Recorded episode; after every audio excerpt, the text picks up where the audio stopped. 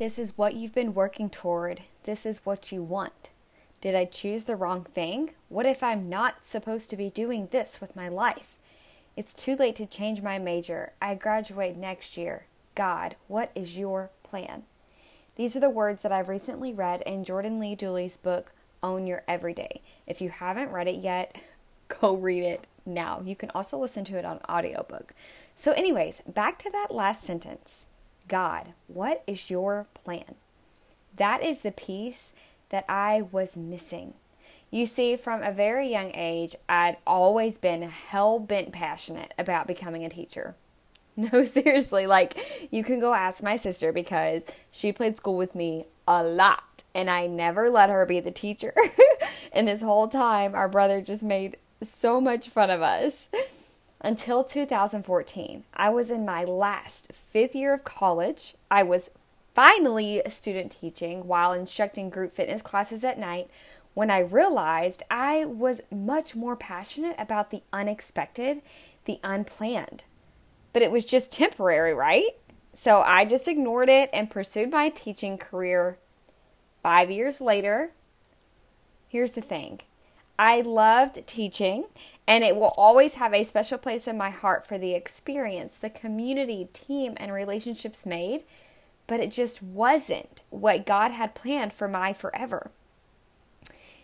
Friend, instead of putting so much pressure on having the perfect designed for you plan or feeling like we have to prove ourselves to the image others perceive of us, we just got to start living intentionally.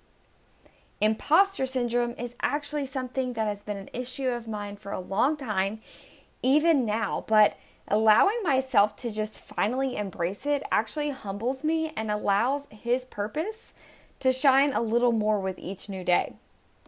I want to go back to this whole imposter syndrome thing.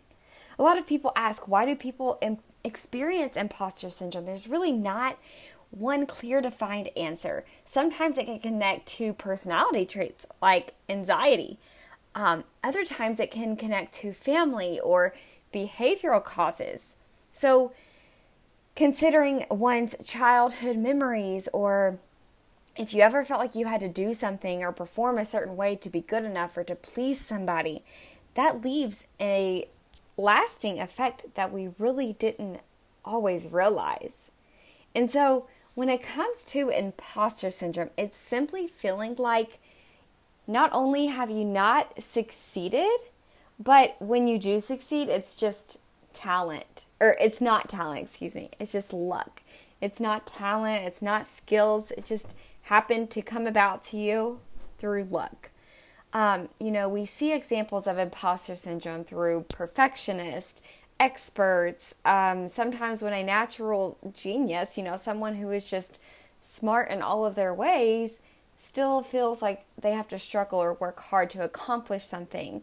Um, so there are different forms and different ways of seeing imposter syndrome, but what it comes down to is just having doubt. There's a lot of doubt there, um, and they need to spend more time really fostering confidence. So, how to really deal with imposter syndrome? Um, first is just acknowledging the thoughts, being aware that they exist, and really putting them in, pers- in perspective because if we start to look at those thoughts and put them into perspective, we're going to realize that we we need to reframe our thoughts. You know that there is a difference in the way that we look at things and that sometimes we are succeeding. Sometimes we are doing really well, more than we give ourselves credit for. Um, and also, it can just be really helpful if we share these thoughts with someone close to us. I gotta get a drink. On. So, like, a really trusted friend, a family member, mentor. I know for me, as one who does have um, a daily struggle with imposter syndrome, along with other things, because you know, we all got issues. That song's in my head right now. We all got issues. Got them too. Okay, I'm done. I can't sing that. Can't sing that song. Um, what was I saying? Okay, so the point that I was saying is that when I decide to actually be a little vulnerable and to be transparent with someone around me about my feelings and the effect that they have on that, it can really help you. And there's nothing wrong with getting professional help. Like, if you need to go talk to a psychologist, guess what? That is what their professional, that's what their profession is. Professional didn't make sense there. That's what their profession is. Like, they get paid, they have a passion around helping you with that area. So, if you just feel like you're constantly talking yourself down and you constantly are not able to give yourself the insight or pull yourself out of your moments of doubt, you may want to consider that. Okay, that's all I have to say about the imposter syndrome. Um, I hope something helped you. Have a wonderful day.